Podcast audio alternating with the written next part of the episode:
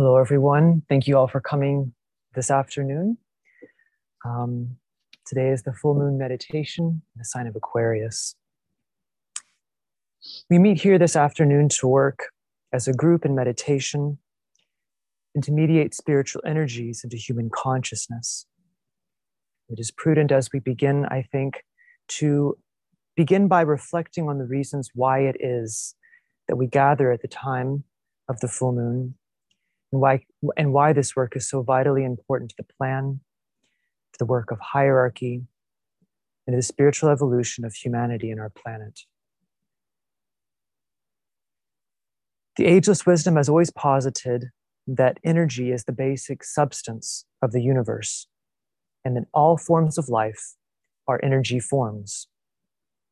For there is only one basic form of energy, that is life energy, which pervades and is all manifestation, though endlessly diverse in its expression.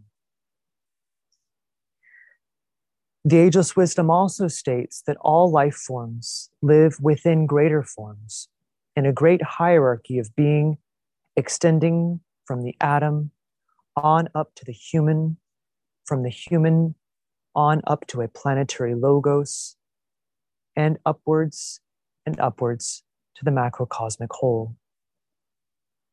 This whole is therefore composed of an untold number of parts and of relative wholes within greater wholes.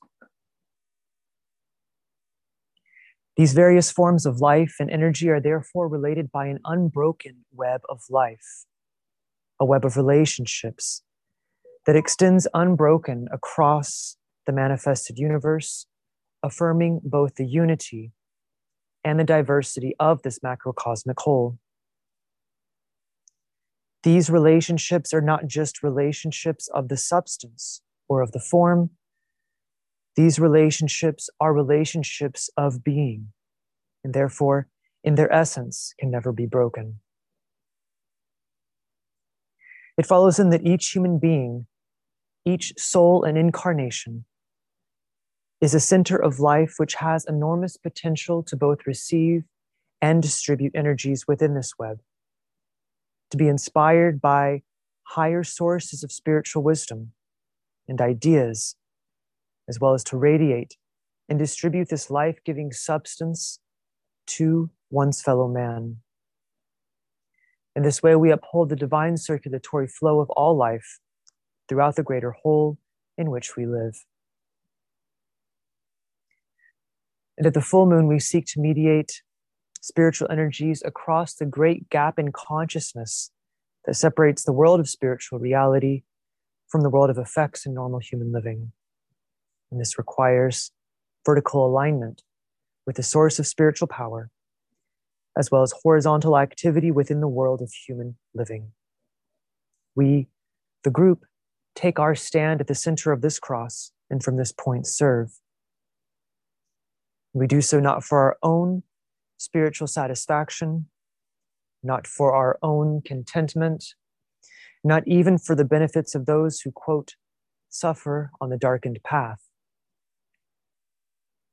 For there is a greater life in which humanity lives and moves and has its being, and through this life, a divine purpose, beneficent and beautiful beyond our comprehension, seeks expression and, f- and fulfillment.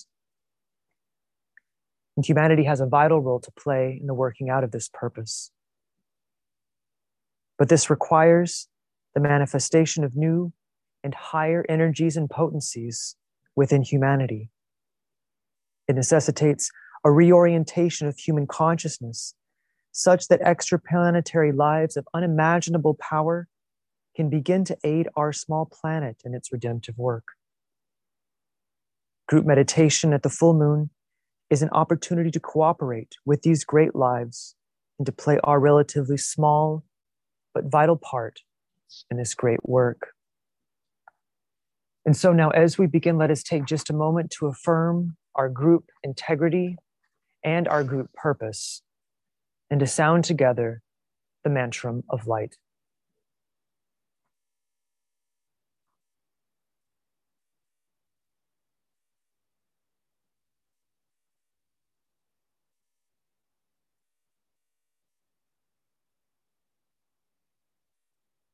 Radiance we are and power. We stand forever with our hands stretched out, linking the heavens and the earth, the inner world of meaning and the subtle world of glamour. We reach into the light and bring it down to meet the need. We reach into the silent place and bring from thence the gift of understanding. Thus with the light we work and turn the darkness into day. Om.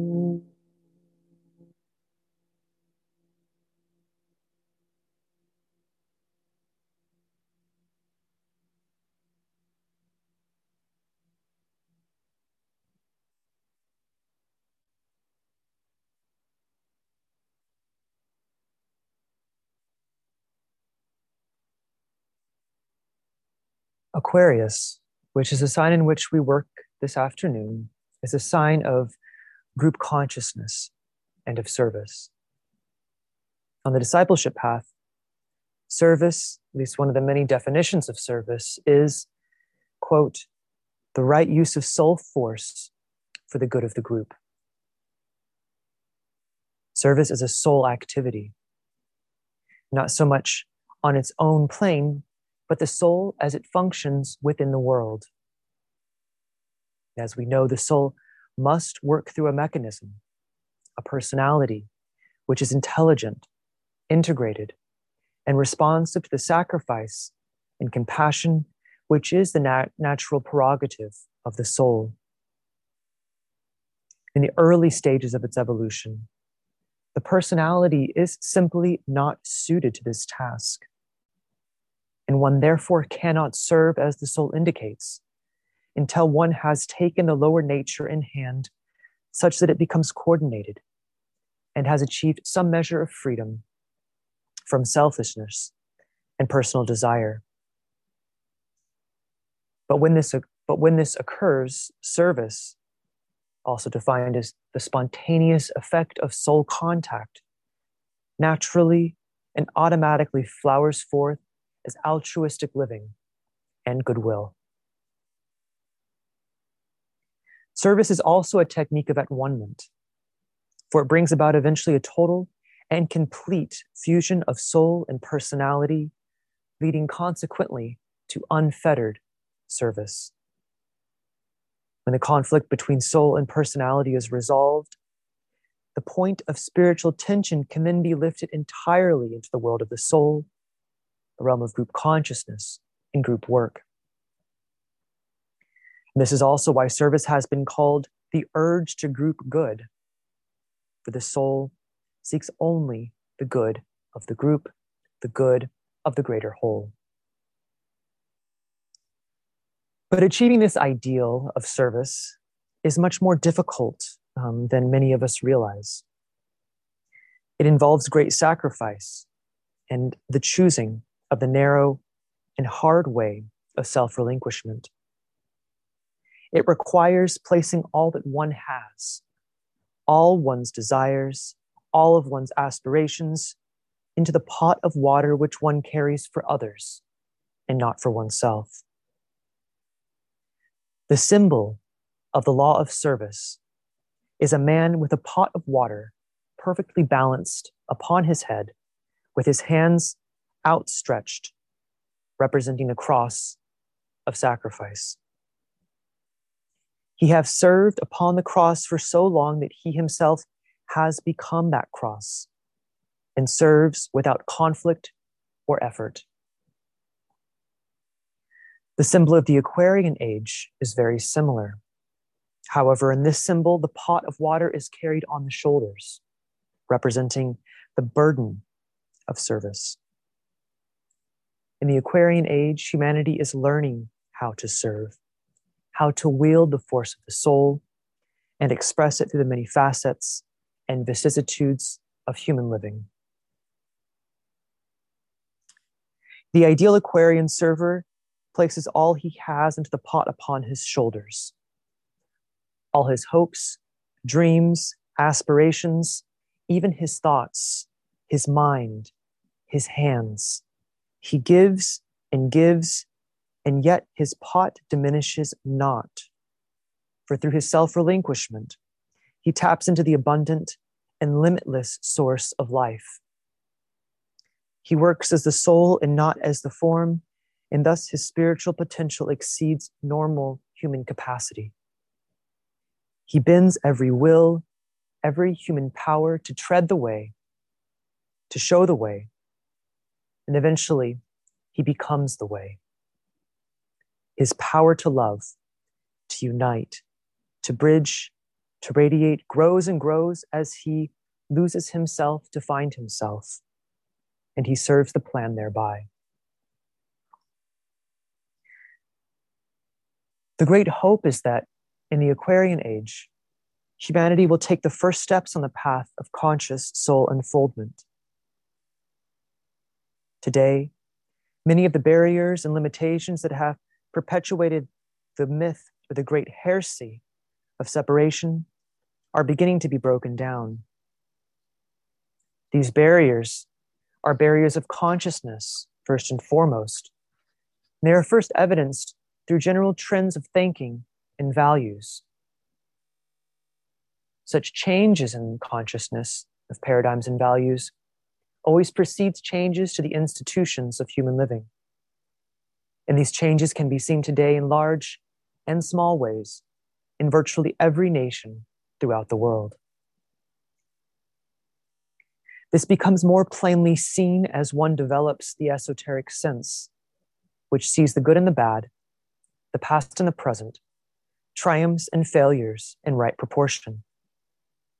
As one awakens this sense, one begins to see in the light of the soul and recognize that human consciousness proceeds forward but one step at a time. Today, individuals and groups are reaching a real point of discontent with the current paradigm. We are striving after new ways of thinking about who we are, our relationships with each other, and what good can be brought into the world. Many of the alternative paradigms being proposed are very obviously flawed. But the important point is that human aspiration for something more inclusive, more compassionate, and more just is waxing stronger every day. In this waxing is evidence of an awakening of soul consciousness on a mass scale. Such an awakening is precipitated by the mind, but flowers forth in the heart as right relationship and goodwill. In the ageless wisdom, this awakening is referred to as the first initiation, or the birth of the Christ, or the soul, within the cave of the heart. The attaining to this great expansion of consciousness by humanity as a whole is what will truly inaugurate the Aquarian age. After the first initiation has been taken, the individual or the group is said to truly be on the path and seeks the spiritual life, the life of the soul, which is the life of service. This expansion of consciousness opens the door to the recognition that the self is the immortal soul. This self is first known as the voice of conscience, which whispers silently to those who seek goodness. But increasingly, as one proceeds upon this path,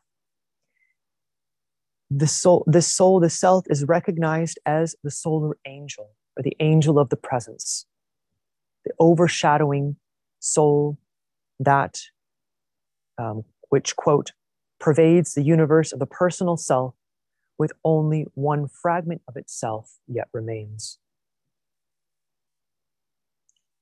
One of the natural effects of this soul contact is the rapid working off of karma. The light of the soul both reveals the mistakes of the past and yet, excuse me, It reveals the mistakes of the past and clarifies what must be done as one moves forward into the future. It precipitates new crises and conditions which make plain what must be done.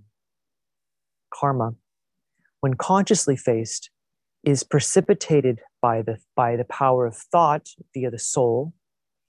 However, it is ultimately love that resolves that karma and brings it to an end. This suggests, therefore, that one simply needs to love more in order to resolve all the uh, inconsistencies with divine intent, to work off all one's karma. And the suggestion to simply love more is the key to the resolution of both human, an individual's and humanity's problems, um, seems probably rather trite and sort of useless, and very ignorant of the complexity and the reality of um, the contemporary world in which we live.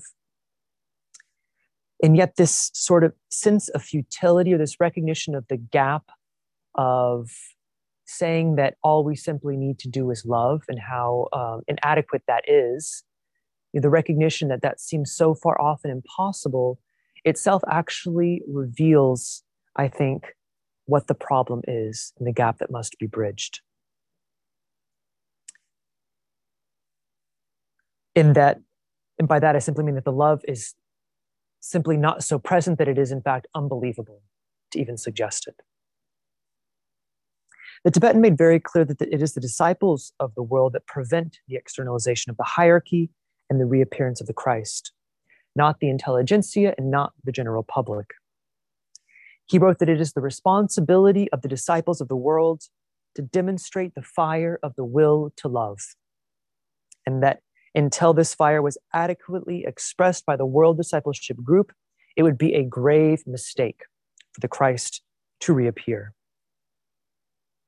So one might ask, what exactly is this fire of the will to love, and how can we bring it forth? The will to love is the power which destroys all hindrances to the pure beneficence of spirit. This is the love that is, quote, the cause of all creation and the sustaining factor in human living. This love induces that radiation which invokes and evokes not only the heart of God, but the heart of humanity also. The will to love is the result of identification with the whole, and is only possible after soul and personality have been consciously fused through the synthesizing agency of spirit. To accomplish this evocation of the fire of the will to love, the disciple must take the very drastic step of occultly throwing himself into the fire, that is the fire of spirit, so that his whole being may be set ablaze.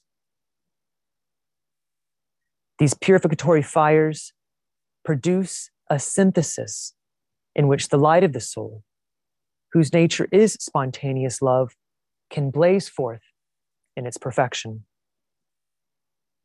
And this state is reached not by any sort of aspiration or effort to be loving, but by complete sacrifice of the personal self, that is, the practice of utter self-forgetfulness, into the total submerging of one's consciousness in the needs of others, in the needs of the group, and in the need of the plan as one visions it. The requirements to fully submit oneself to this fire are severe, and they culminate in the final stages of the path of discipleship. But certainly, we can all aspire to submit ourselves to whatever, to whatever fiery ordeal constitutes for us the next immediate stage of our evolution.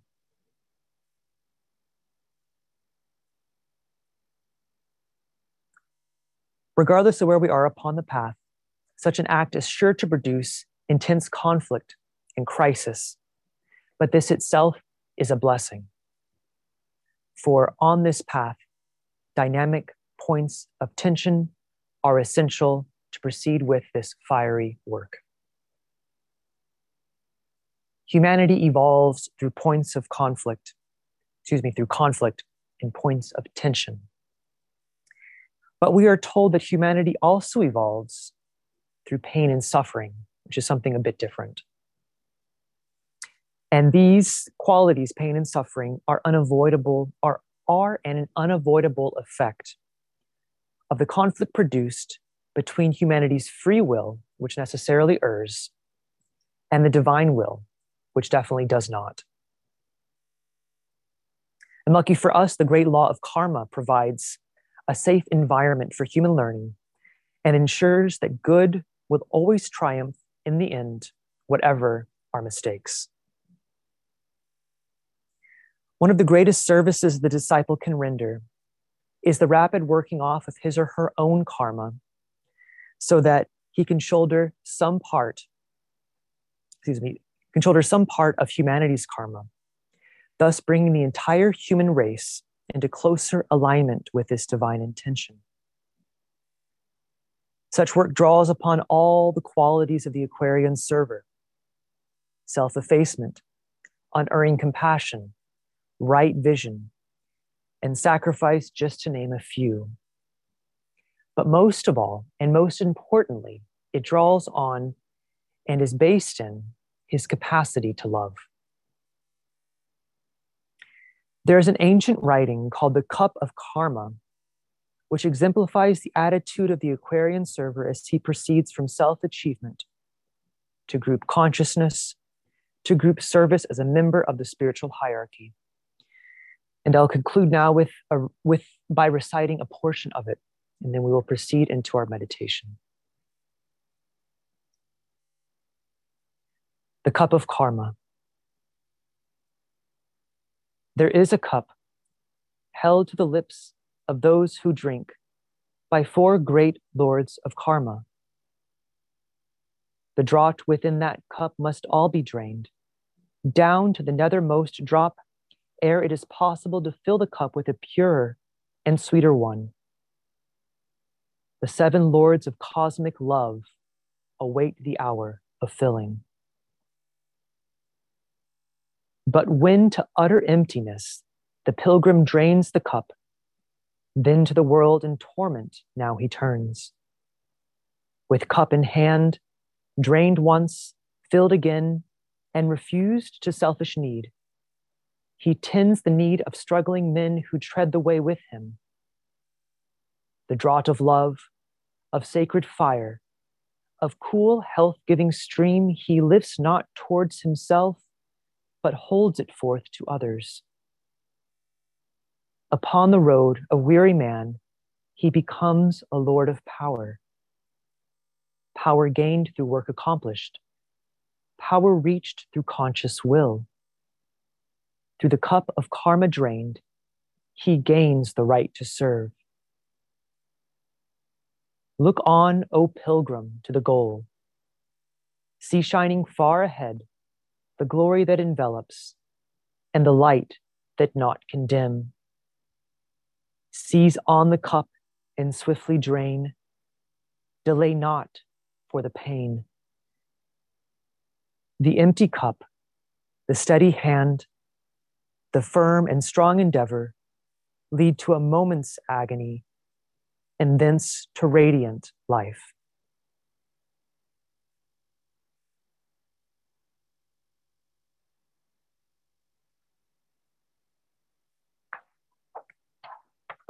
And so now let us proceed with our meditation.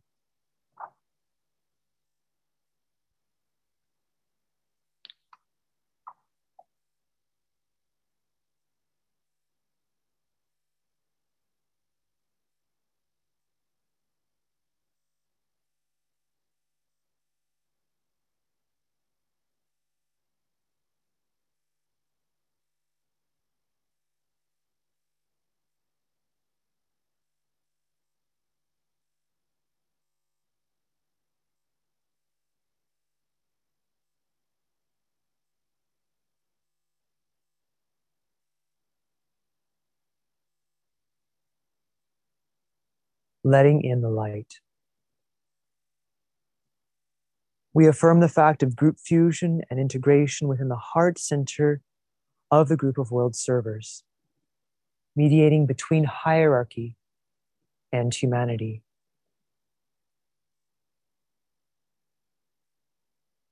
I am one with my group brothers, and all that I have is theirs. May the love which is in my soul pour forth to them. May the strength which is in me lift and aid them. May the thoughts which my soul creates reach and encourage them.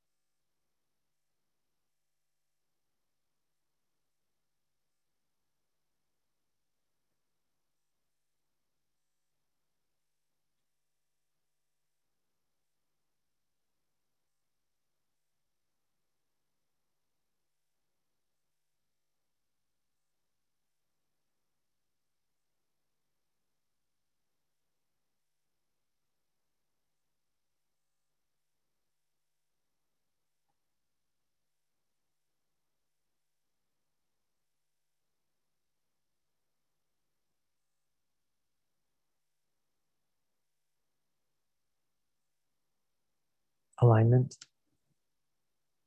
We project a line of lighted energy towards the spiritual hierarchy of the planet, planetary heart, the great ashram of Sanat Kumara, and towards the Christ at the heart of hierarchy.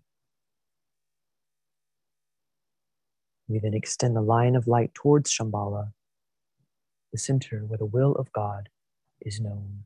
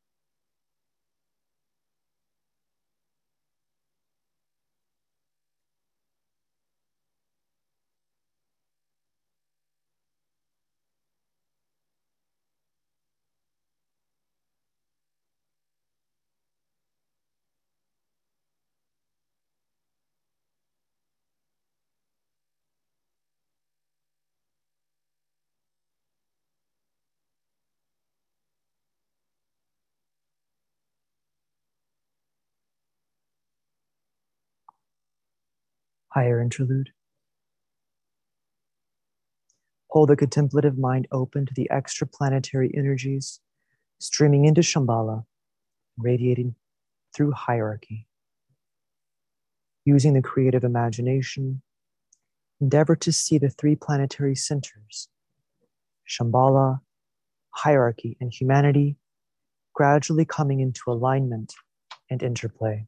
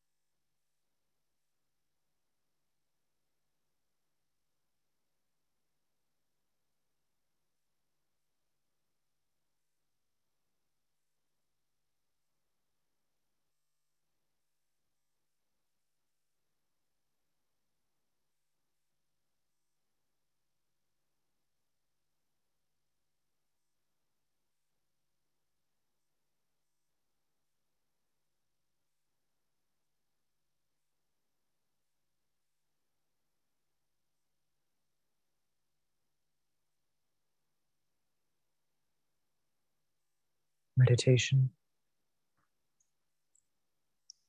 Reflect on the seed thought for Aquarius. Waters of life am I, poured forth for a thirsty humanity.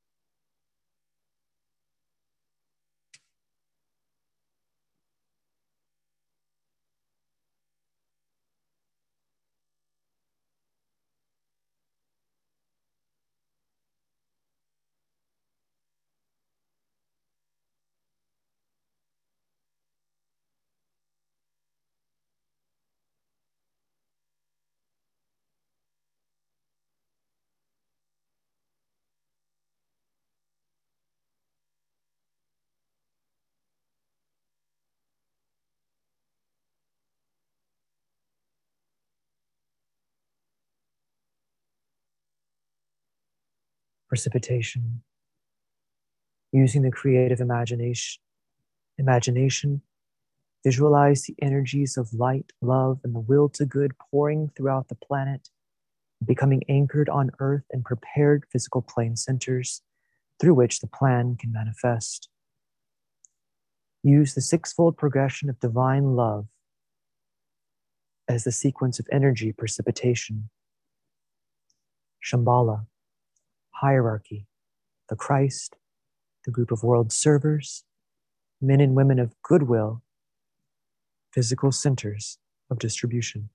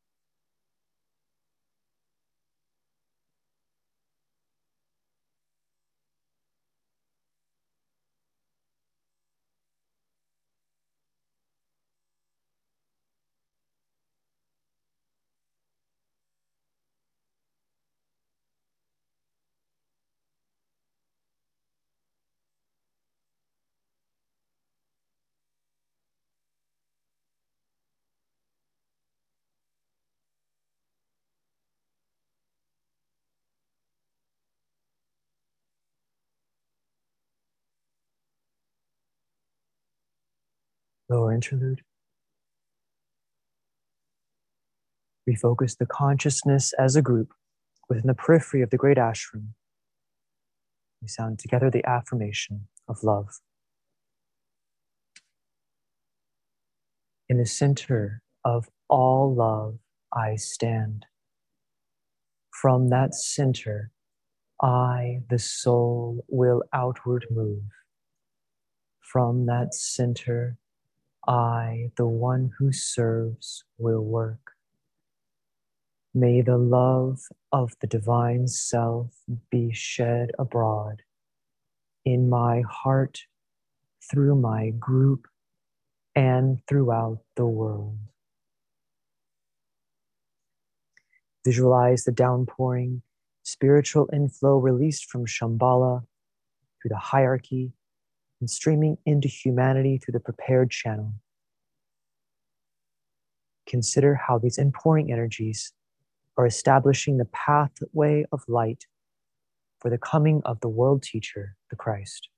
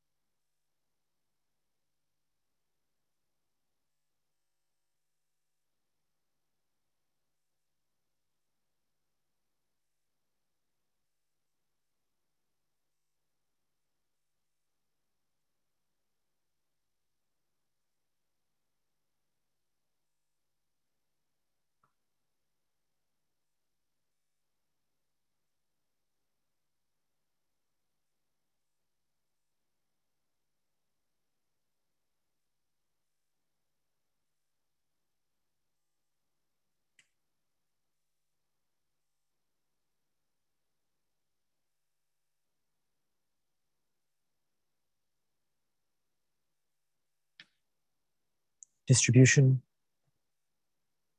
As the great invocation is sounded, visualize the outpouring of light and love and power from the spiritual hierarchy through the five planetary inlets: London, Darjeeling, New York, Geneva, Tokyo, irradiating the consciousness of the whole human race. From the point of light within the mind of God, let light stream forth into the minds of men. Let light descend on earth. From the point of love within the heart of God, let love stream forth into the hearts of men. May Christ return to earth. From the center where the will of God is known, let purpose guide the little wills of men, the purpose which the masters know and serve. From the center, which we call the race of men, let the plan of love and light work out, and may it seal the door where evil dwells. Let light and love and power restore the plan on earth. Oh.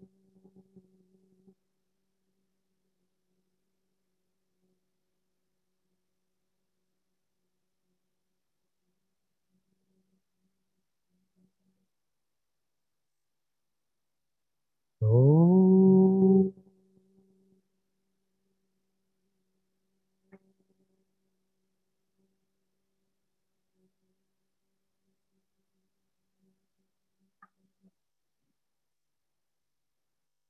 Oh.